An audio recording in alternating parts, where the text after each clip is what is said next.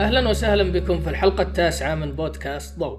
انا بدر البلوي ومعي هنا بالاستوديو ابراهيم الرابح. حياك الله. ومعنا اليوم ضيف عزيز خدم الوسط الفني كثير، استفدنا من نصائح وجهوده على اكثر من مستوى. مؤسس ومالك الاستوديو للطباعه الاستاذ محمد الأنصاري. حياك الله ابو مشاري. موضوع النقاش اليوم باذن الله راح نضيف عليه كثير لكل المصورين، هو راح يفيد كل المصورين اللي ودهم يشوفون اعمالهم بصوره نهائيه ملموسه، تعكس اللي يبغون وتقدم أعمالهم بأفضل شكل، وهو طباعة الصور الفوتوغرافية. لكن قبل ندخل بالموضوع نستعرض آخر الأخبار الفوتوغرافية. كوداك أعلنت مؤخرا أنها بترجع فيلم إكتاكروم. إكتاكروم وقف من ألفين واثناشر وكان مشهور جدا بين مصورين ناشونال جيوغرافيك، هو من نوع السلايد فيلم، ما هو نيجاتيف، يشتغل على البوزيتيف. الناس تحمسوا بشكل هائل لدرجة أنه كوداك تحمسوا وقالوا بنرجع بعد أفلام ثانية، بس بعدين طلعت إشاعات وطلعت كوداك وقالت لا إحنا قاعدين نفكر برجاع الأفلام الثانية. لكن كيف تشوف الخطوة هذه؟ طبعا هم قالوا أنه الطلب على الأفلام زاد، فإحنا بنبدأ خطوة خطوة، وأعلنوا إكتاكروم راح يرجع بصورة جديدة بكمكل جديدة. لكن بالأخير أنهم رجعوه بعد كم؟ أربعة أربعة إلى خمسة خمسة سنين. رجوع الفيلم شيء صحي يعني، وتقدنا اللمسة السحرية حقت نتائج الأفلام والجرين والنويز اللي كان طلع الأفلام، بس ما أعتقد تنجح. تحس إنها خطوة غير ناجحة؟ أحس إنها خطوة. أنا لاحظت يعني شخصيا إنه في ناس بدأت حتى من الجيل الشباب الحين قاعدين يستخدمون الأفلام مرة ثانية. الرجعة موجودة بس مش بالكم اللي تجاريا تكون مجدية، بس أنا هذا اللي أتوقعه. بتكون هي خطوة جريئة أو محاولة، أو شركة ثانية داخلة وسيط بالفكرة هذه يبقى لها جمهورها مية في المية، بس إنه هل هي مجدية تجاريا؟ ما أعتقد أبداً، ولكن أتأمل بالعكس هذا شيء ممتاز. ولو صار راح تكون صعب التحميض، صعب التظهير الأفلام، إلا إذا كان في طريقة ثانية لل أو استجدوا طريقة تكون أسهل إن الواحد يظهر أفلامه في البيت. حالياً في كيميكال باودر ممكن تستورده من غير أي خطورة وغير السائل طبعاً، ولكن راح يبقى صعب على كثير الناس. إنه أنا واحد من الناس اللي إلى اليوم ما ظهرت أي فيلم يدوي، ولكن أتمنى أن أخوض التجربة هذه، ولكن تجاريا جدواها ضعيف جدا. أتوقع أنه صار أكثر لترند، يعني ممكن موضة لفترة معينة مسألة الرجوع للفيلم، إنه أوكي مسألة الهيبسترز ولا الواحد يكون كول ولا مدري شنو، إنه يلا أنا أصور بفيلم أوكي. بس أتوقع ممكن حتى فعلا تكون موضة وكم سنة وخلاص، يعني مو شرط أنها تتحول إلى خلنا نقول توجه جاد. لأني أنا هو الكلام يعني ما يخلي الواحد يرجع للفيلم، يعني اللي يتعود على خاصة تجاريا. أنا أفكر فيها تجاريا تجاريا ايه. أنا أعتقد كلام إبراهيم مية بالمية صحيح. أنا أعتقد هي بتنتهي، يعني لو لو بدت بتنتهي مع بد... مع نهاية موضة اللحى. آه نفس فأتوقع شنبات واللحية خلاص تروح. لا اللحية ترى قاعدة تزيد، اللحية قاعدة تزيد فهذه الحين قاعدة تزيد، ممكن ترند زي ما قال إبراهيم، ولكن يبقى أنه تنتهي مع هذيك. وأنا أربطها كثير يعني والله إن شاء الله. يعني أنا من الأشخاص اللي إلى الآن أنا عندي كاميرات فيلمية، لكن ما حصل أني غصت بالتجربة. المضحك أني من يوم بديت أو جبت مجموعة كاميرات فيلمية، فوجي فيلم أعلنوا عن إزالة فيلمين، وقفوا فيلمين وصارت هبة كثيرة واعتراض، لأنه هذول كانوا من الفيلم الفيلمين الباقيين في اللعبة. مم. فوجي فيلم قررت أنها غير مجدية، معناته عرفنا أحد الأسباب. فا أي ممكن هذه ترى ساعدت إن حطيتها فيني. لا بس لا يعني إن شاء الله اللي يسمعونا من مصورين الأفلام أنا معكم ترى، وودي الأفلام ترجع. والله أنا ودي، أنا بالعكس أنا يعني ودي أخذ تجربة كتجربة، ومسألة إنك تشوف صورتك تتظهر بالطريقة اللي نشوف فيها البولارويد، صور البولارويد اللي صورتها قبل شوية، هذا شيء ممتع أصلا بحد ذاته. ولكن هل هي مجدية؟ أنا أتكلم هل هي مجدية تجاريا كقيمة كإنتاج كش اسمه، راح يكون جدا صعب الاستمرار فيها. شركة ممكن واحدة أو اثنين شركات صغيرة تبتدي تنتج أشياء أرخص ما هي مكلفة ك ك ك كتصنيع وتمشي ويكون لها اللاين حقها. أما أنه تنتج كشركة بحجم كوداك ترجع تعيد إنتاج أعتقد جدا صعب. يلا نشوف اللي قادم، نتأمل الخير. لكن وأهم شيء أنت تحاول تبعد عن هاسلبلاد. لا جاية هذه هاسلبلاد يعني أصلا في هذه جاية هاسلبلاد جاية بخبر خطير جدا. هاسلبلاد إذا سمعتوا إشاعات قوية جدا مؤخرا طلعت إنه دي جي آي حلو الشركة الصينية أعلنت، طبعا إشاعات هي أنها استحوذت على الشركة. الخبر الأكيد إنه دي جي آي فعلا استحوذت على بعض الشيرز أو الحصص. بعدها على طول طلعت إشاعات إنه دي جي آي فعلا استحوذت على هاسلبلاد. هاسلبلاد لها سنتين قاعدة تعاني ماديا، فاستحوذت الشركة الصينية على هاسلبلاد، لكن ما صار فيه تصريح واضح أنه هاسلبلاد فعلا استحوذ عليها من هذه الشركة. بس هو الخبر اللي قريته بعد أنه في, في الأيام هذه أن السي او راح يغادر هاسلبلاد اللي هو بيري أوستيج. شو السبب بالضبط؟ هذه هذه من المؤشرات، يعني هذه من المؤشرات أنه هل فعلا صار الاستحواذ ولا لا. في كثير تقارير تقول فعلا صار، زي ما قلنا أكيد أنه في حصص راحت. الحين زي ما قلت أنت الرئيس التنفيذي خلاص بيطلع. كان بالتقرير أنه الرئيس التنفيذي هذا قدم كثير للشركة خلال الوقت الصعب، يعني يقولوا السنتين اللي راحت كانت معاناة كبيرة من خلال خلال تاريخ الشركة اللي هو يرجع إلى الأربعينات. أنا أشوفها إدارة أكثر من شو اسمه، لأن هي الفيزوان اللي اليوم جالسة تنافس تنافس هاسلبلاد بقوة. انشقت أو أو هي فعلياً انشقت من موظفين كانوا يعملون عند هاسلبلاد، وبالتالي هي أحياناً الغرور يأخذ بعض الشركات بعدين، وهذا يعني من من نفس الموظفين في الشركة. وبعدين صار في أو الفيزوان طلبت تعاون من هاسلبلاد في عدة مجالات، وكانت دائماً هاسلبلاد ترفض من مبدأ إنه هم أكبر. اليوم الفيزوان تنافس بقوة، ما في شك إنه الميرورلس اللي طلعت فيه هاسلبلاد هذه الفترة الأخيرة يعني خطوة ممتازة وقوية من ناحية إنها تكون متوفرة يعني أكثر في أيادي ناس ممكن يكون برو أو أو حتى سيمي برو. اليوم الخطوة هذه هل فعلا تشوف أنها مثلا تغيير الكاستمر بيس، إن أنت بدال أول إنك هاسلبلاد معروفة كانت موجهة للأكثر المحترفين، مصورين المنتجات، الفاشن، الهاي إند بشكل عام. تدخيلة الميرورلس ميديم فورمات هل تشوف أنها تغيير على الكاستمر بيس؟ والله خطوة قوية، وشفناها احنا في السوني ومدى القوة اللي اللي دخلت فيها السوق سوني من خلال تحويل بعض كاميراتها إلى ميرورلس. وحتى يعني بعض المستخدمين الأشقاء نيكون وكانون في المنافسة كانوا هم الوحيدين، دخلت عليهم اليوم سوني بقوة. وهذا يعني وفوجي فيلم ترى فوجي فيلم يعني دخلوا على هاسلبلاد الحين، طلعوا ميرورلس كاميرا اللي هي الجي اف اكس. تبقى تقنيات فوجي اعتقد اقل بكثير من سوني. طب سوني سوني دخلت سوني كتكنولوجي يعني ما ما شفنا في احد اقوى منها. الفوجي فوجي فيلم اعتقد الانترنال بروسيسنج حقهم لمعالجه الصوره الداخليه بالكاميرا هو اقوى شيء عندهم اليوم، بس انها كونها تدخل نوعا ما قريب من الفيلم، قريب من احساس الفيلم. بس يعني هذا كل المصورين يمكن اذا قلت فوجي ذكرت انه والله الحس حق الصور حقتهم من خبرتهم الفيلميه. بالضبط بالضبط، هي اقرب الى القلب، بس ما هي يعني كمنتج ما اقتنعت فيها انا ابدا بكل الاشكال اللي طلعوها والتعدد الاشكال والموديلات اللي طلعت. طبعا هم انتقلوا لو تشوف القفزه حقتهم من كروبت، يعني الاكس سيريس هذه كانت كلها كروبت ما هي فول فريم، فجاه كذا قالوا احنا بنطلع مئتين فورمات. ومن حظ هاسلبلاد يعني طلعوها مع إعلان هاسلبلاد، فالحين حتى هاسلبلاد إذا شافوا أن هذه خطوة قوية لهم بترجعهم في السوق. استل تواجد فوجي فيلم، لأن أنا مؤمن أن البرايس بوينت حقت فوجي فيلم بتكون أقل أكيد. وهذه مشكلة الهاسلبلاد يعني إلى اليوم، يمكن التكلفة الداخلية حقت الشركة وتشغيل الشركة يعني أعلى بكثير، فلذلك كونها في أوروبا بعد يعني إلا ما تكون مكلفة أكثر. لا في السويد يعني بعد. صحيح صحيح. فنشوف وش يصير. طيب انتهينا من فقرة الأخبار، نبدأ في الموضوع الرئيسي اللي هو طباعة الصور الفوتوغرافية.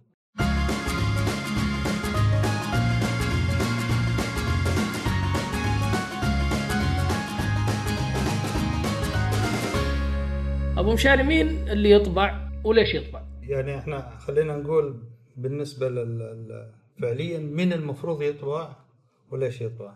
يعني غالباً المفروض يطبع المصور محترف، يكون عنده معرض، يكون عنده منتج، يكون عنده زبون يطبع له بشكل احترافي، أو الفنانين بشكل عام. ليش يطبع؟ يعني هو انت بمجرد انك ما تطبع انت ما عندك صورة اصلا. انا هذا اعتباري الى اليوم مقتنع فيه.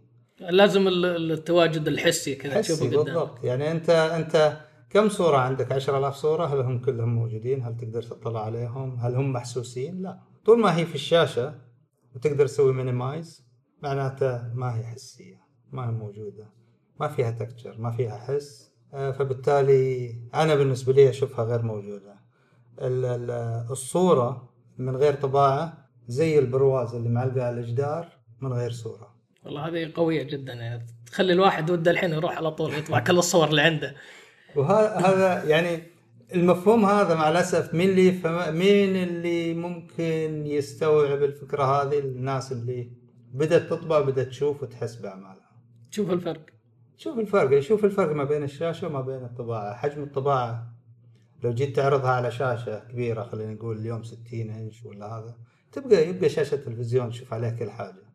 لما تكون معلقة على جدار وثابتة صارت منتج، صارت آرت، صارت يعني شيء محسوس موجود، زي زي أي قطعة أثاث موجودة في البيت، إلا أنها بتكون الأقرب بالذات إذا كانت لنفس المصور. جميل جدا. أنا أتخيل يعني قاعد أقارنها مع الصور اللي نشوفها إلكترونية كل يوم.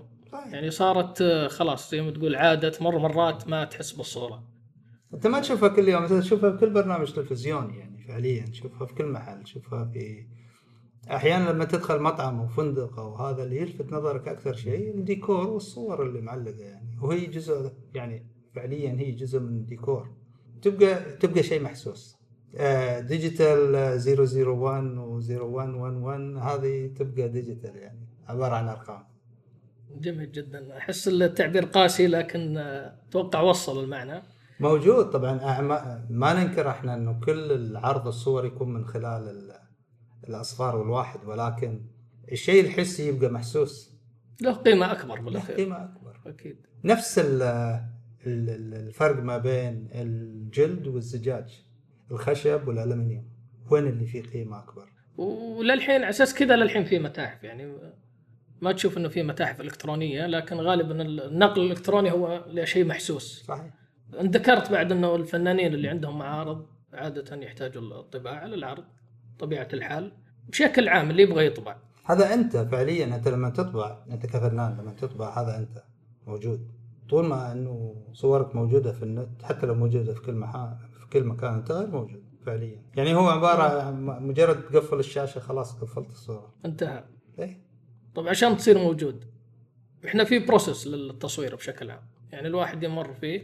الصوره عشان تنطبع وتمثلك فعلا تعكسك، آه انا اعرف انه يختلف بالاخير، الشاشه غير المطبوع، في اختلافات آه تقنيه، في اختلافات لونيه، لكن وش اللي ممكن ياخذ واحد يحطه في الحسبان لما يجي يصور من البدايه لين يوصلها للطابعة؟ لما يجي يصور رو يعني من غير أي شيء ثاني، يعني إذا كان في الحسبان تبقى عندك صورة ممكن إنه تستفيد منها مستقبلا، طبعا ما في شك إنه الجي بيج تقدر تستفيد منها، ولكن الرو هي الصورة النية، الصورة الغير مطبوخة، الصورة اللي موجودة فعليا، وتقدر تغير الوايت بالانس، تقدر تغير أشياء كثير فيها، حتى في بعض السنسرات والكاميرات تقدر تغير وقفة وقفة ونص من خلال شو اسمه الفورمات اللي انت جاي تصور فيه. فالرو هو الاساس، يعني انت اذا تبغى تطبع، بالذات اذا تبغى تطبع، لابد في الحسبان انه الرو جاي بيج للبريفيو بس، مش يعطيك يعطيك مجال اكبر للتعديل والتحكم. الرو للطباعه والجاي بيج للعرض، تحطها في الانستغرام، تحطها في اي محل ثاني من خلال الشبكات الاجتماعيه. جميل. طيب في أشياء ثانية غير إنه الواحد يصور رو، يعني خلنا نقول لك على الإكسبوجر، حتى مرات الجودة. هل يقول لك والله أنا لازم أصور فول فريم عشان أطبع، ولا عندي خيارات ثانية؟ يعني يفرق أكيد، يفرق. المساحة اللونية في الصورة، حجم الصورة، عمق الألوان في الصورة، كل هذا يفرق ما بين إنك أنت تستخدم كاميرا الجوال، يعني الكاميرات الصغيرة اللي هي الكومباكت أو ال إس إل آر، وأفضلهم ما في شك الميديوم فورمات، وأفضل من الميديوم فورمات اللارج فورمات. اللارج فورمات ما بنتكلم عنه لأنه بعيد عن سوقنا، ولكن الميديوم فورمات اليوم لما أنت تصور صورة بالميديوم فورمات، إمكانية تحكم بالصورة وتكبير الصورة واستخدام الصورة في عدة عدة استخدامات راح تكون جدا مناسبة، أفضل بكثير من لما تصور من فول فريم وسلار. فول فريم أفضل من الكروب فريم، فبالتالي هي تدرج، ما في شك إنه كل شيء لها قيمة بعد من ناحية ثانية، يعني قيمة سوقية وتدفع فيه أكثر وتحصل على شيء بسيط. الحين لما أنت اليوم لما كاميرات الجوال لما أبل تكبر صورة إلى بيلبورد أربعة متر في أربعة عشر متر وتقول هذا تصوير الآيفون، وصحيح هذا تصوير الآيفون إكسبوجر يكون صحيح، قاعد تحصل على صورة تقدر تكبرها بشكل أريح، بس مش معناته أن الصورة قابلة تكون بهالحجم.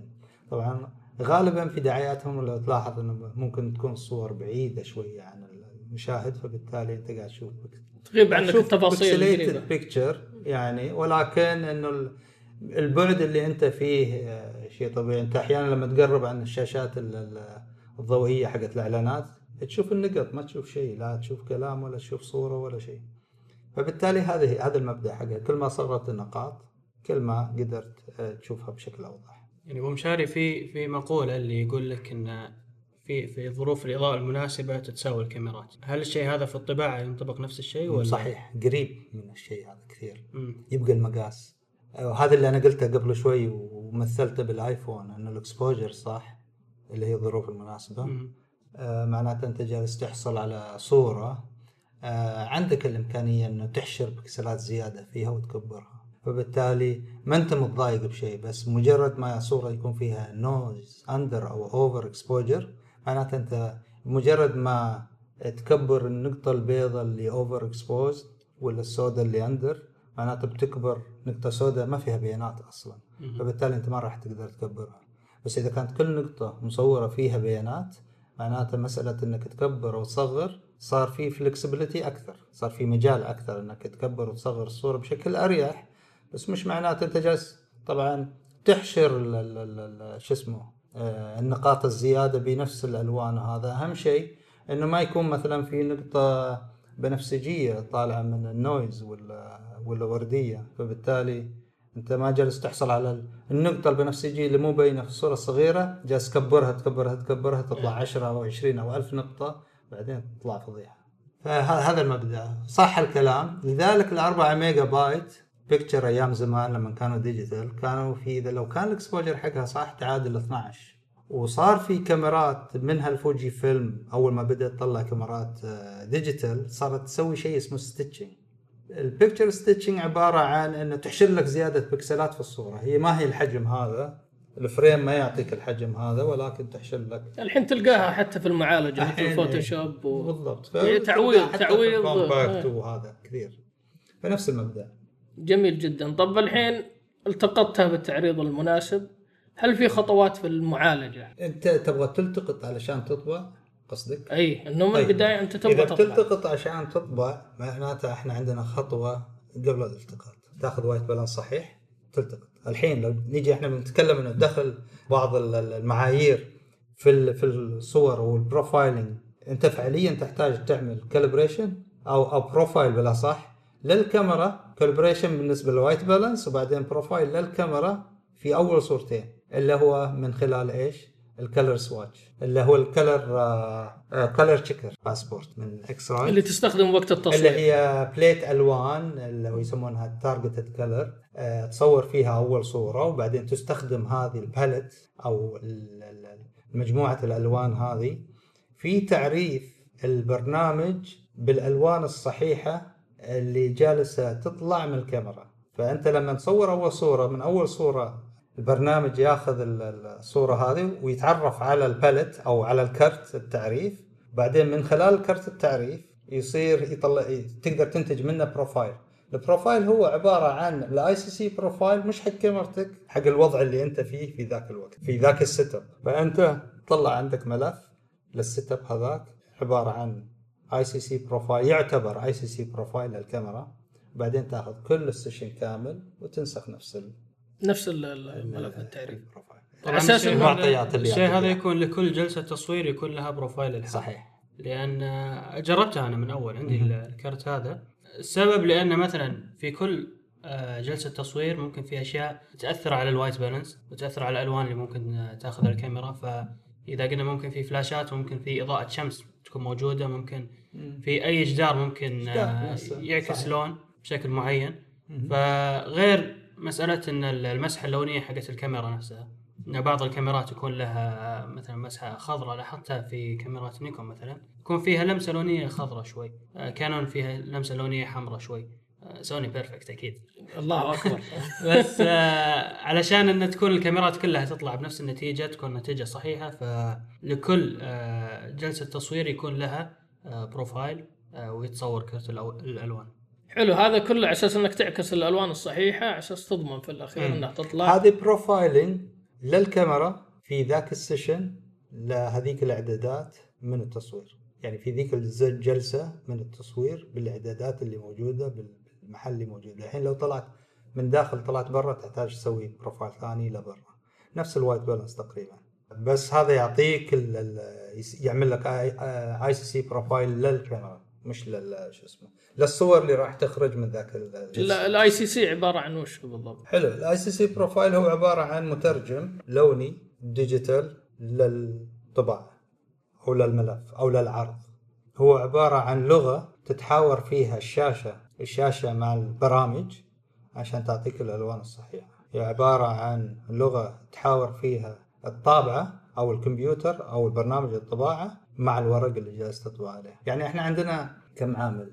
الحبر، الورق، الطابعة اللي أنت جالس تطبع عليها، البرنامج اللي جالس تطبع منه. في أشياء مفصولة طبعاً الحين إلين الكمبيوتر هذا تعتبر مفصولة، ولكن من تعطي أوردر طباعة معناته أنت جالس تتعامل مع الورق مباشرة. البرنتر عبارة عن وسيط، البرنتر لها درايفر تقول له الحجم الفلاني لهذا، ولكن ما لها علاقة كثير بالآي سي سي بروفايل.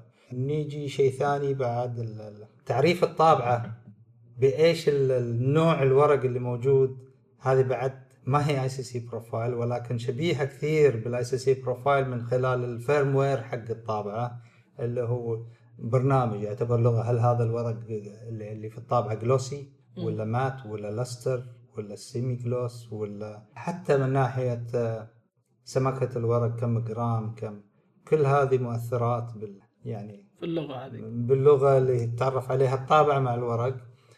نتيجه ال الطباعة هي عبارة عن الألوان من الطابعة. طبعا صارت شغلة معقدة الحين كثير.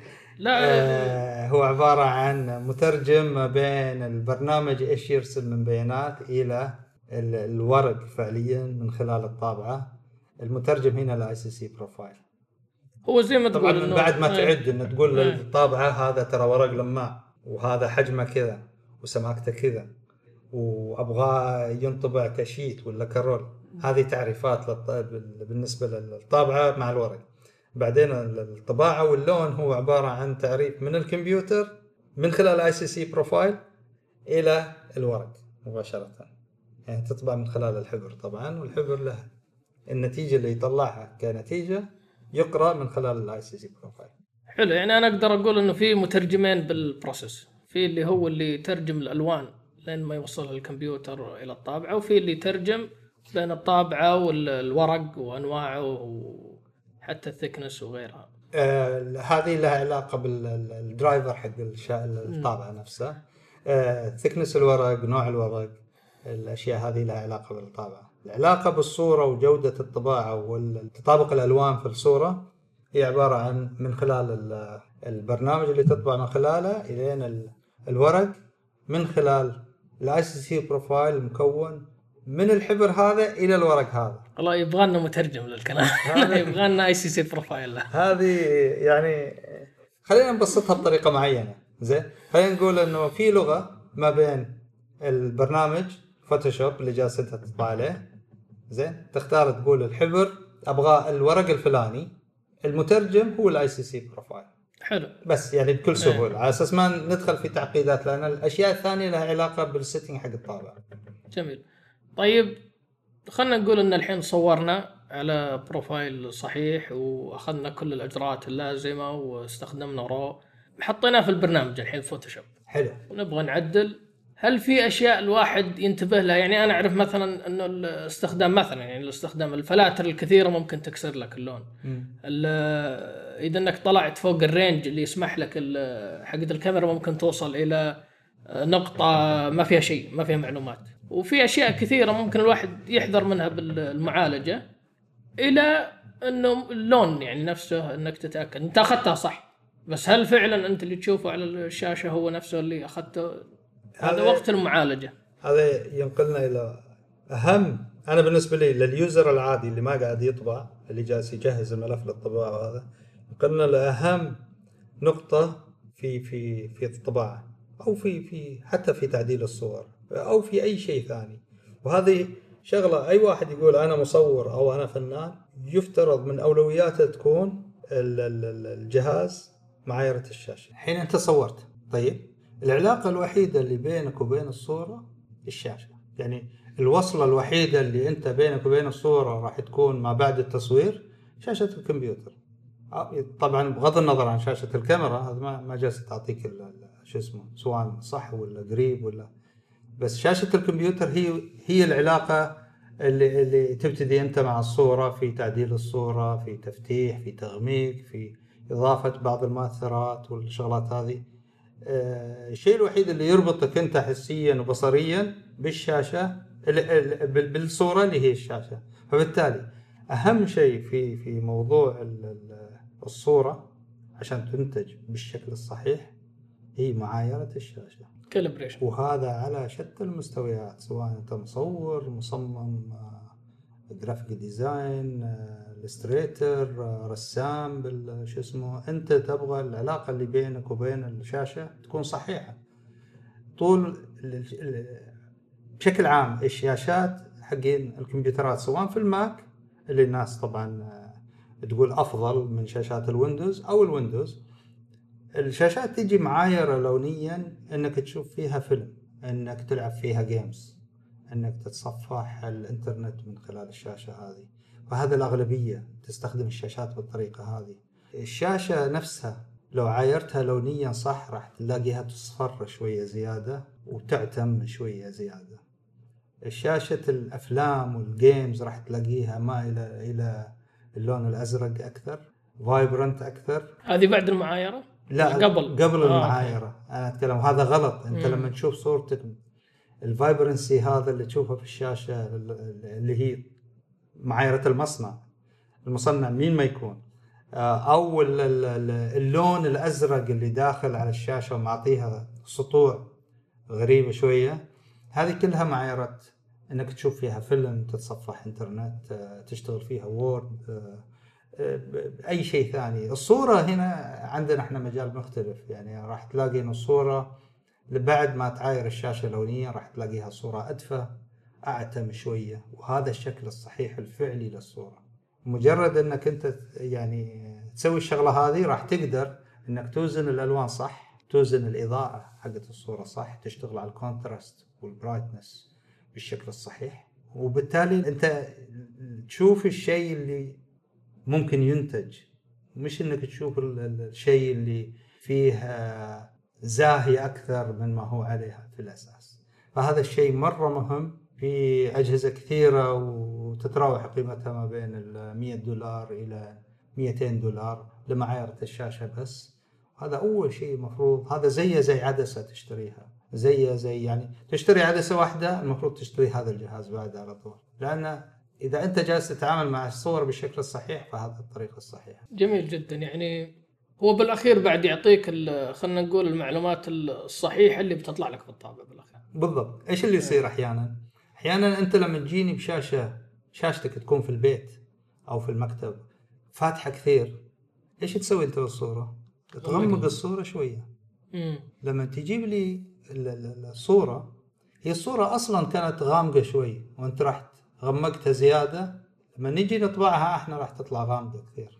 فبالتالي المشكلة كانت في وين؟ في الشاشة. يعني بالأخير لما تشوف ال ال الألوان الصحيحة ولا حتى السطوع الصحيح أنت خياراتك بتختلف بالمعالج. صحيح. وهذا احنا الى الحين ما تكلمنا عن منتج، تصوير منتج. تصوير منتج عادة لازم يكون ياخذ الالوان الصحيحه. في الكوربريت كلرز حق شركات كثير، العلب، علبه الكورن فليكس لما تصورها في الوان اخضر احمر لازم يكون صحيح. فبالتالي انت مستحيل تعرف ان انت قاعد تشتغل صح او غلط الا بتست برنت او من خلال معايير الشاشه، انك على الاقل انت تشتغل وانت عارف انك قاعد تشتغل صح، عوضا عن انك تشتغل بعدين تطبع او تجرب تلاقيها غامقه تفتح شويه. الطريقه هذه انا اشوف تجربه وخطا بتاخذ بتقتل وقتك يعني، وتاخذ وقت كثير وقت وحتى مال يعني وقيمه يعني.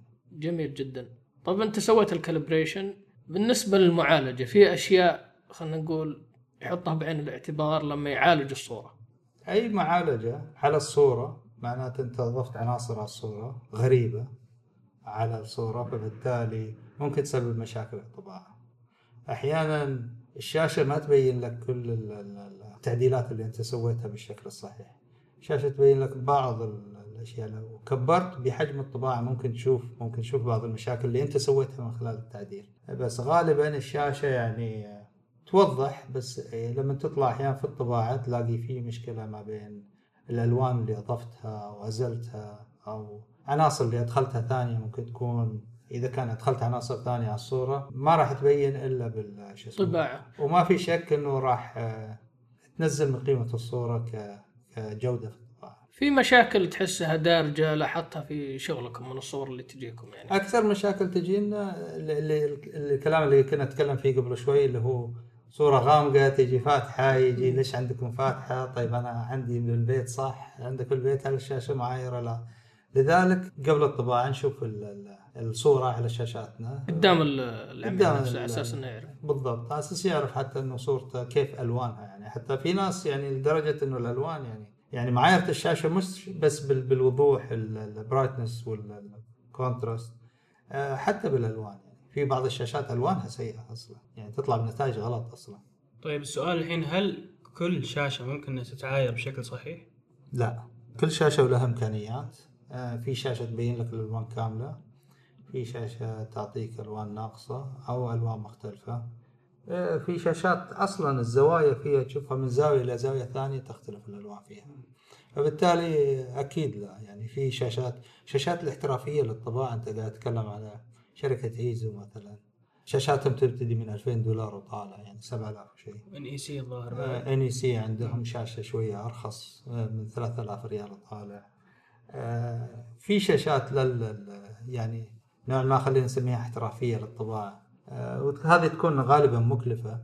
فرق ترى يعني اللي أنا أشوفه ما بين الشاشة اللي أنت تعدلها، الشاشات كويسة مو الشاشات السيئة يعني، مو أي شاشة بالسوق، لا شاشات كويسة ومنها شاشات الماك. إذا جيت تعدل الألوان فيها بالديسبلاي كلر كالبريتر توصل لمرحلة قريبة منها يعني. إذا كان مثلا المعايرة في الأجهزة الثانية أو الشاشات الممتازة راح تكون خمسة وتسعين ثمانية وتسعين في المية، فهذا الشاشة راح تعطيك إلى تسعين. الخمسة في المية هذا ما زالت قيمة للصورة إضافية يعني لو جبتها صحيحة. طبعا أكيد الشركات الكبيرة اللي تشتغل بشكل كامل، شركات مهتمة كثير في الكوربريت كلرز حق الأيدنتيتي حقهم، وهذا إنها يعني تكون حريصة على الخمسة في المية هذه. بالنسبة لمعالجة الصور يعني ما في شك إنه أي تعديل تدخل على الصورة فهو خلينا نقول جسم غريب داخل الصورة. يعتمد هل هو من نفس الصورة ولا لا، هل هي صورة أنت مجرد عدلت في الإضاءة والكونتراست أو الساتوريشن أو الهيو في في مرحلة معينة ولا أي حد.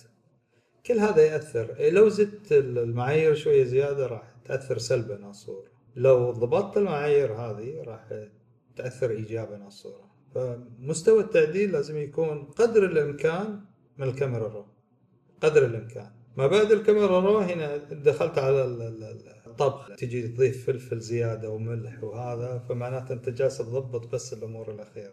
أنا ما أفضل كثير تعديل على الصورة، لأنه أحيانا في ناس جابت صور كانت أذت الصورة أكثر من فادتها في التعديل، وكثير يصير.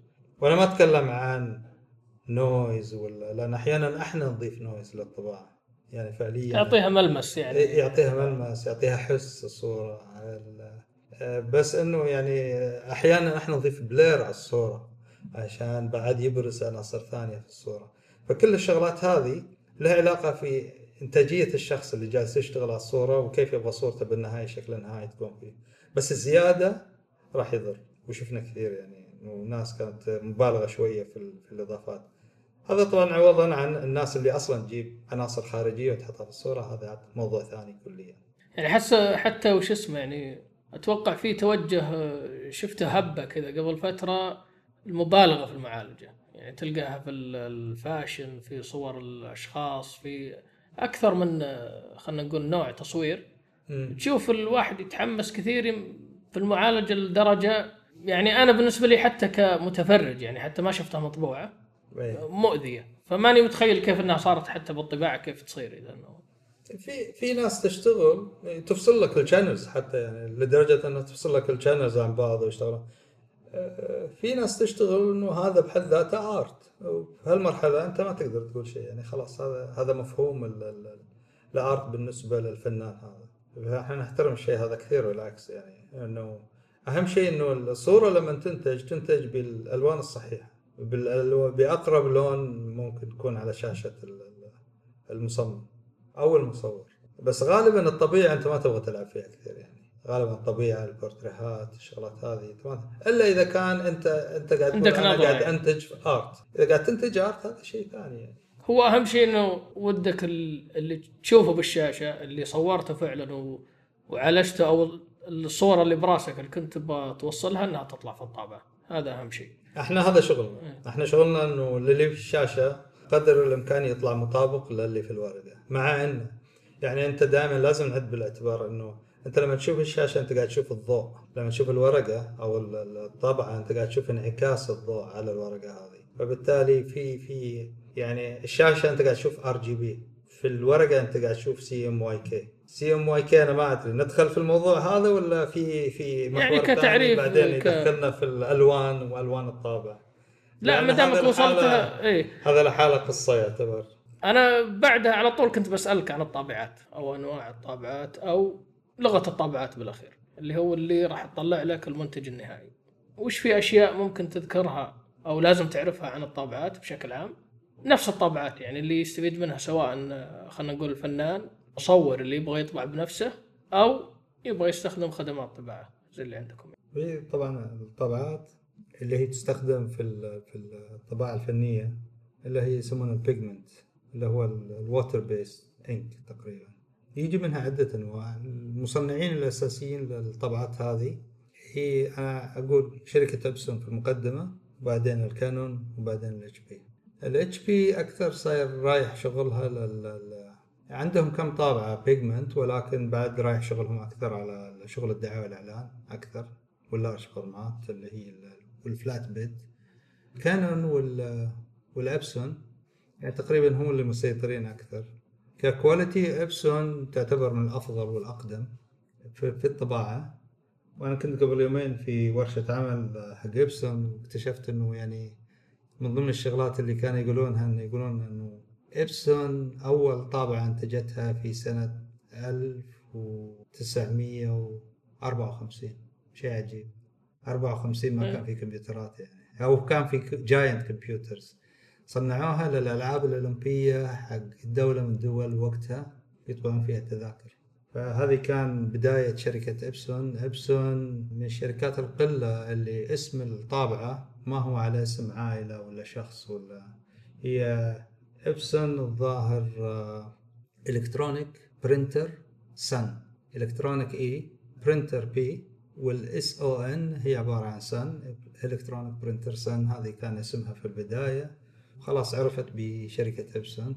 ومن الطابعات المفضلة أنا عندي بصراحة، لأنه طباعتهم ثابتة مستقرة، مشوارهم التجاري في تصنيع الطابعات مستقر كثير أكثر من أي شركة ثانية اليوم.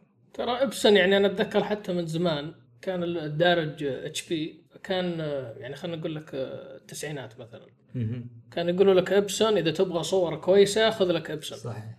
يعني وقتها أنا أتذكر أخذت لي إبسون بس تعبت تعبتني بالحبر. صحيح. يستهلك كثير، وكان أول مرة أشوف عدد أكثر من حبرين يعني.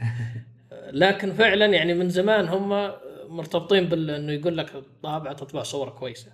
إبسون هي شوف إبسون وكانون يستخدمون نفس التقنية. اتش بي عندها تقنية مخالفة في الطباعة أو مغايرة للشركتين هذول. كون كون اتش بي تصنع الأحبار تكون الهيد يكون من ضمن الحبر، يعني كل تغيير حبر يغير تهد معه. والمشاكل اللي تحصل مع كانون ومع الإبسون معظمها في الهيد أو في رأس الطباعة. طبعا طول ما أنت مستمر انك تستخدم الكانون والإبسون ما عندك مشاكل طول ما الطابعة شغالة، بس احيانا في الطابعات المنزلية او المكتبية حتى انه تبقى الطابعة احيانا واقفة اسبوع اسبوعين، اكثر من مرة لاكثر من هذا. شهر تيجي تسافر شهر تترك الطابعة ترجع تلاقي فيها مشاكل تحتاج كثير من العناية والصيانة. الاتش بي ما عنده المشكلة هذه، لان الاتش بي لو رجعت انت من سفرة ولا شيء ولقيت ان الطابعة ما تطبع بالشكل الصحيح مجرد انك تحذف الاحبار وتجيب احبار جديده وخلاص حليت المشكله. اليوم بعض الاحبار اغلى من الطابعات او يمكن بقيمه الطابعه نفسها تشتريها، يعني تروح تشتري طابعه. طبعا وهذه خدعه شركات، يعني لا نخدع استراتيجيه تحسها هي اي لا نخدع في الشركات تصنع عاده الطابعات تحط فيها يعني ثلاثة ملي لتر من الحبر اساس يخلص بسرعه، تحط لك الطابعه مره رخيصه وتستخدم الطابعه مثلا عشرة عشرين صفحة تلاقي الحبر واحد من الأحبار خلص. والأسوأ إذا كانت الأحبار مدمجة في عبوة واحدة، يعني مثلا السي ام واي كي السي ام واي ثلاث أحبار تلاقيها في عبوة واحدة، فممكن أحيانا يخلص معاك الواي الأصفر اليلو وتحذف الباقي مع أنه فيهم أحبار، وهذا أسوأ طبعا أنت ممكن تشتريها يعني للبيت أو للاستخدام الشخصي. اليوم إبسون حلت المشكلة هذه في عبوات رخيصة من انك ترجع تعبي الكونتينر حق الطابعه كل حبر لحال، الحبر ب خمسة وأربعين ريال لعبوه ثلاثين مليلتر، جدا معقول بقيمه خمسة وأربعين ريال او خمسين ريال بعض المحلات بيعها، جدا معقوله. بس تحتاج انك تشغل الطابعه على طول، ما يبقى الهيد ناشف او يبقى الهيد من غير طباعه. على الاقل في اسوء الاحوال انك كل ثلاثة أيام أربع أيام أو أسبوع بالكثير أنك تشغل الطابعة تسبرنت تطبع لك بس طبعة كذا عشوائية و... فبالتالي يعني تخلي الحبر يمشي في رأس الطابعة، غير كذا الأحبار تخترب. لذلك اتش بي يتعرف عليه الناس أكثر من مبدأ أنه كجهاز يبقى أكثر من الباقي، الباقي لو خرب الهيد معناته خلاص. طبعا ما في صيانة جدا سيئة، ولكن تغيير الطابعة بيكون أرخص من صيانة. هذا بالنسبه لاتش بي، هذا بالنسبه لل لا تغيير الطابعه بالنسبه للإبسون والكانون بشكل عام. ايه تغيير الاتش بي الاتش بي تميزت عندنا في المنطقه للميزه هذه اللي فيها اللي هي، وانا اليوم انصح يعني اي شخص يبغى يشتري، ترى الفرق بسيط ما بينهم، يعني للمستخدم العادي يمكن عشرة بالمئة ما بين الإبسون والاتش بي او الكانون، خمسة بالمئة ما بين الكانون والإبسون ك ك كنوعيه او ككواليتي. يبقى انه الاتش بي عمليا افضل من أي طابعة ثانية للمستخدم العادي.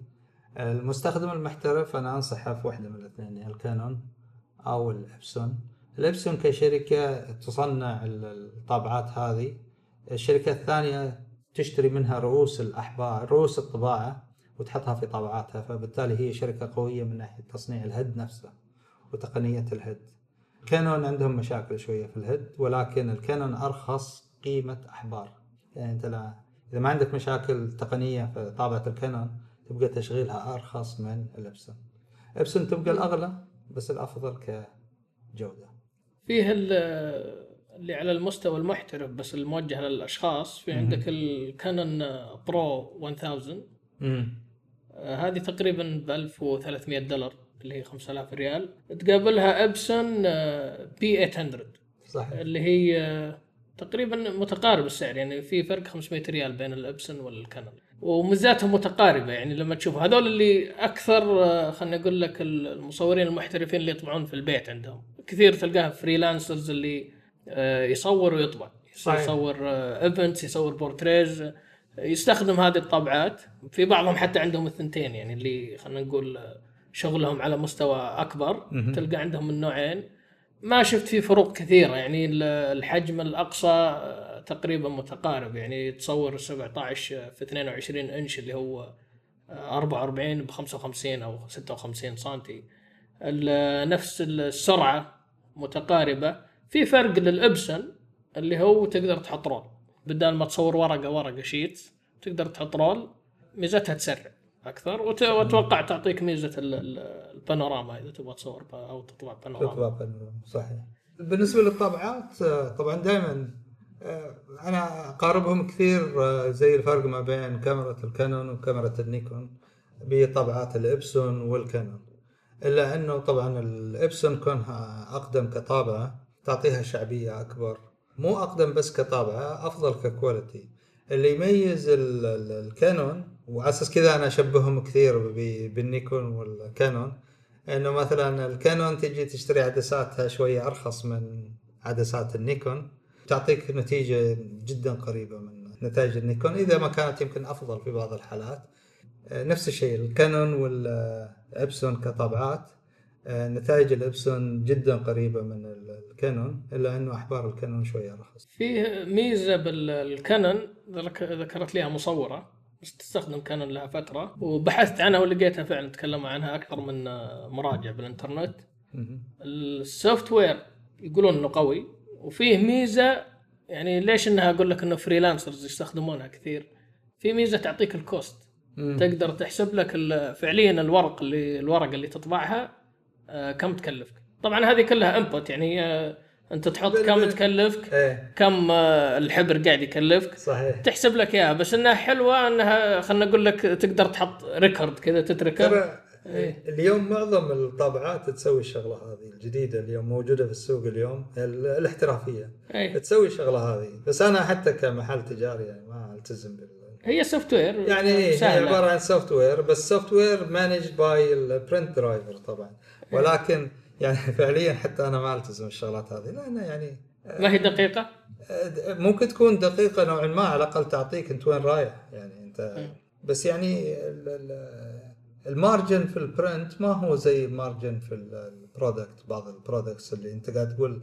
والله المارجن حقي خمسة عشر بالمية ولا عشرة بالمية على أساس لازم أكون حريص لهالدرجة يعني. يعني أي سيرفيسز المفروض إنه يكون يعني في فير مارجن حق البروفايدر، لأنه هو قاعد يقدم سيرفيس أكثر من إنه يقدم برودكت. صح. خدمات الطباعة تختلف طبعًا بعد من جهة لجهة، قديش ال في عناية بالصورة بالملف بالإنتاج بالنظافة الشغل بالورق بال... في محاور طب. كثير لها علاقة بال. طب لو رحنا إلى مستوى أكبر أنتو كبرنت هاوس، تظل هذه الشركتين بعد نفس الشيء اللي ماسكات السوق. احنا كبرنت ها يعني انا ك كالاستديو احنا نطبع بس بطبعه إبسون، وعندنا نوع ما سبورت من إبسون ميدل ايست كجهه تطبع، وإبسون ميدل ايست حريصه كثير انه يكون عندها ناس تطبع بالطريقه اللي احنا جالسين نطبع فيها، وبالذات انه احنا يعني نعتبر سيرتيفايد برنت لاب لهانمولا الالمانيه شركه الورق، فهم حريصين كثير انه احنا نبقى معاهم كإبسون، يعني زي نوع من السبورت يعطونا في الصيانه في بعض اسعار المواد والشغلات هذه. اكيد ما يعطونا طبعات بلاش، ولكن في سبورت مختلف عن اي جهه ثانيه في الطباعه، وهذا يعتبر دعم يعني انا اعتبره معنوي اكثر من انه شو اسمه مادي يعني. يعني هو فعليا الفرق ما هو ذاك الفرق اللي انا ياثر معايا ماديا في اني يعني يخليني أقفل ولا أفتح ماديا، ولكن ويعتبر معنوي إنه الشركة كثير مقدرة نوعية الشغل اللي إحنا جالسين نقوم فيه. حلو. طبعا على أساس وضح إنه أنتم موجهين للفاين آرت برينتينج. إحنا موجهين للمصورين المحترفين، نطبع لهم على الفاين آرت برينت من شركة هانمولا الألمانية. نفس الوقت إحنا وكلاء للشركة هذه في السعودية، واللي أهم إنه إحنا سيرتيفايد برنت لاب يعني محل طباعة معتمد، مو أي جهة يأخذ اعتماد في الطباعة بالسهولة اللي إحنا ممكن يعني متعارفة إنه خلاص أنا عندي فلوس أبغى أشتري الاعتراف هذا. لا، هذا لازم فيه زي ما تقول جدول أعمال لازم كلها نوفيها ابتداء من شروط ومعايير، شروط ومعايير لازم كاملة نلتزم فيها ونديها بالشكل الصحيح أساس ناخذ اعتراف من الشركة هذه في إنه إحنا شركة معترفة، والأهم إنه إحنا أول شركة معترف فيها في الميدل إيست. والله مبروك، هذه ممتازة جدا. هذا كان قبل سنتين عموما، يعني اليوم في أكثر من شركة أخذت في الميدل إيست يعني، ولكن الحمد لله احنا الاستديو في السعودية كنا أول شركة، حتى في دبي وقطر وكويت وين مكان ثاني يعني. الحمد لله احنا صدرنا الأول في الحصول على الشهادة هذه من الشركة. ممتاز جدا. طبعات لما نقول خلنا نقول على مستوى برينت هاوس، نعم قلت تقريبا نفس الشركات لكن أنتم معتمدين على إبسون، لكن وش الفروقات الأخرى؟ أنا بيحضرني فرق على طول الحجم، إنه هذه محدودة هذاك تطبع أكبر، لكن وش في أشياء على مستوى أكبر إنه تخليني والله أنا بدل ما أجيبها عندي الطابعة أروح البرنت هاوس وأطبع؟ المعايير هذه اللي تكلمنا فيها، يعني المعايير اللي إحنا مثلا إحنا نتبعها في الطباعة وعلى أساسها حصلنا مثلا على الشهادة هذه، هي الأساس يعني. مثلا معايير الشاشات، كل ورق له بروفايل عندنا، التعامل مع الأوراق بطريقة معينة، حفظ الأوراق بجو معين، الإنتاجية بطريقة احترافية. يعني مثلا بعض الأوراق ما تقدر تتعامل معها بإيدك، يعني لازم تكون لابس قفازات قطنية أساس تتعامل مع النوع هذا من الورق. وقريب وردنا احنا ثمان صور كنا نتعامل معها بهالطريقة، يعني مو كل الصور أكيد نتعامل معها بهالطريقة، ولكن في صور معينة تروح لمعارض بالذات إذا كانت دولية لا بد تتعامل معها بالشكل الصحيح. طيب جبت طائر الورق وجبته قبل شوي هانمولا، ودي أعرف علاقة الصورة بالورق. أنا أشوف يعني طبعت عندكم كم مرة، خيرتوني بأكثر من ورق وبعدين شفت الصورة قلت يصلح للورق الفلاني. هذه كيف تعرفها؟ وش الورق المختلف؟ كيف الصورة تناسب الورق أو تختار الورق اللي يناسب الصورة؟ طيب الحين في أول شيء عندنا إحنا الصورة مع الورق، وبعدين الورق مع الجدار. حلو. هي ثلاث أيه. معايير لازم إحنا نأخذ الاحتياط فيها يعني. أول شيء الصورة مع الورق، لو جينا إحنا نقول والله شروق ولا غروب ولا مبنى، المبنى عبارة عن مبنى، خلينا نقول مبنى، المبنى في مبنى عبارة عن ألمنيوم كلادينج مع زجاج. طيب هذا ما تروح تسوي على ورق مطفي بشكل طبيعي يعني، لأن الخامات اللي موجودة في الصورة يعني تخليك تروح لنوع ورق قريب من حس الصورة نفسها بناء على المحتوى نفسه، بناء على المحتوى اللي موجود داخل الصورة. لو جينا مثلا تيجي تصور مبنى أثري طيني ولا طوب، ما نروح لللماع، فنعطيه الحس الورق للصورة لمحتوى الصورة نفسها. الحين لو طيني وناعم في مطفي ناعم، لو طيني وفي تكتشر نعطيه تكتشر. بشرة الإنسان ممكن تجي تعطيها تكتشر شوية يطلع أحلى، يا تعطيه ورق التكتشر حقه خفيف. لو جينا نتعمق أكثر نقول طيب الصورة التكتشر اللي على الورق ثابت صح، يعني حجم التكتشر على الورق ثابت، حجم الصورة هو المتغير. لو الصورة مرة صغيرة وحطينا تكتشر راح يخرب الصورة، ليه؟ لأنه صراحة يسوي تعرجات في الوجه سيئة. لو كبرت، لو تيجي تطبع صورة كبيرة على تكتشر معين، التكتشر يكون بيصغر مع تكبيرك للصورة، يكون جزء من الخلفية ما هو جزء من الصورة. صحيح. يكون جزء من السكن على أنه يكون سكن معرجة في صورة صغيرة. فكل شيء له حسه وله استخدامه في المحل الصحيح، في الشكل الصحيح، اللماع، المطفي، الزجاج. بعدين الفينيشنج، يعني بعد ما تخلص حتى الطباعة عندك الفينيشنج، الفريمينج، هذا. وبعدين الشيء الثالث والأخير اللي تكلمنا فيه، وين بتحط الشغلة هذه. وهذه لها علاقة كثير بنوعية الورق على الفريمينج أو الفينيشنج حق الصورة، يعني وين بتحط هذا لها علاقة كثير بالفينيشنج. ولكن المرحلة الأولى أنت جالس تتعامل مع الصورة إنه هذه صورة والله لماعة، طيب الصورة لماعة ما بتحط لها ورق مطفي، ما بتطفي اللمعة بالورق، يعني تبغى يساعد يبرز الصورة، تبغى تبرز الصورة. صح. والتكتشر نفس الشيء، يعني التكتشر صغير ولا كبير بعد نفس الشيء، تبغى تأثيره يكون ما هو مضر للصورة على ما يك... على قد ما يكون مفيد للصورة. فيعني هذا استخدام، هذا بعض بالأصح بعض استخدامات ال. طب الأوراق ذكرت مطفي، لما لما اللي هو جلوسي صح؟ لما جلوس، لما في جلوس كثير يعني اليوم في الجلوس، الهاي جلوس، السيمي جلوس، الساتن، اللاستر، واجد مسميات على حسب الكوتنج حقها، على حسب مو الكوتنج اكثر على حسب الشركات، الشركات تسمي اسمائها وتشوف هي معطياتها في انه هذا يسمى مثلا سيمي جلوس اكثر من انه يسمى سيمي مات.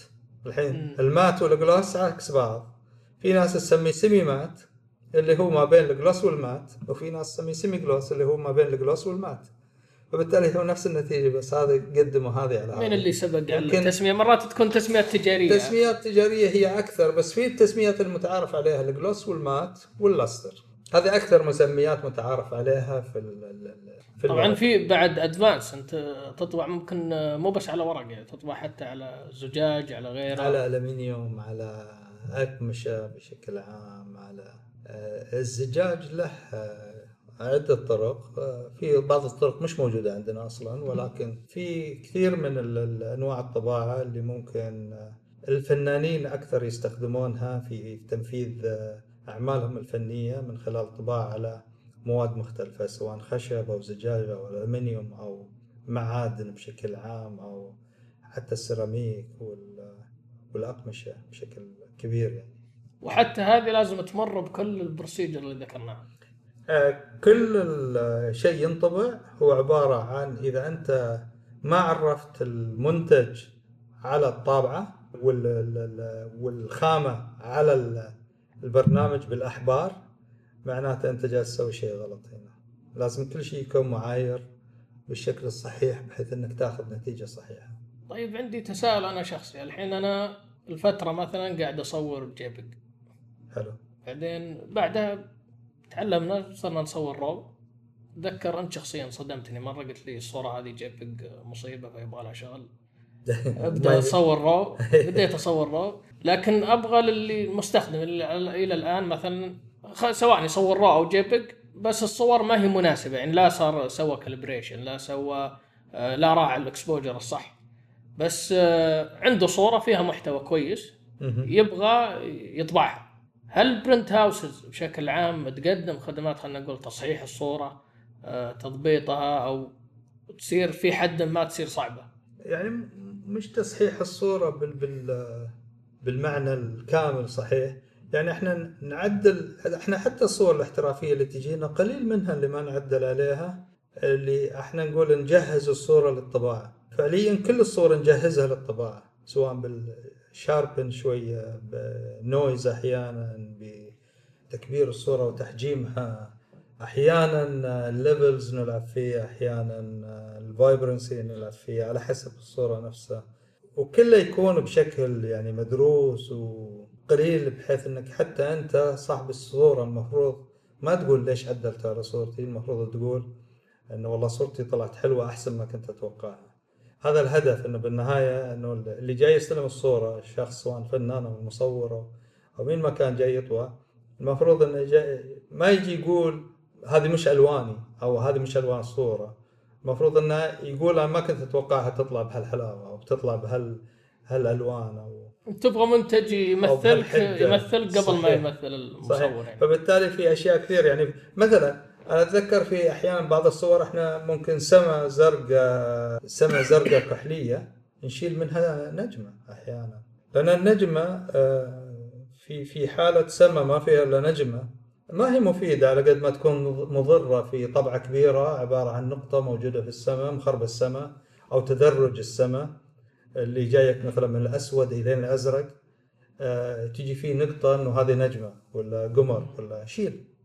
طبعا هالشغلات غالبا اذا كان في شيء يكون لمصور غالبا يتم الاتصال فيه، يستشار فيه، يستشار انه هل هذه الشغله لما تكبر بتصير النظر، اول ما تيجي تشوف الصوره راح عينك تروح على النجمه هذه، والنجمه هذه ما هو العنصر الاساسي في الصوره، فبالتالي هل بامكاننا نشيله ولا لا؟ لو شلناه بتطلع احلى، نعطيه راي، لانه هذه بتطلع كبيره.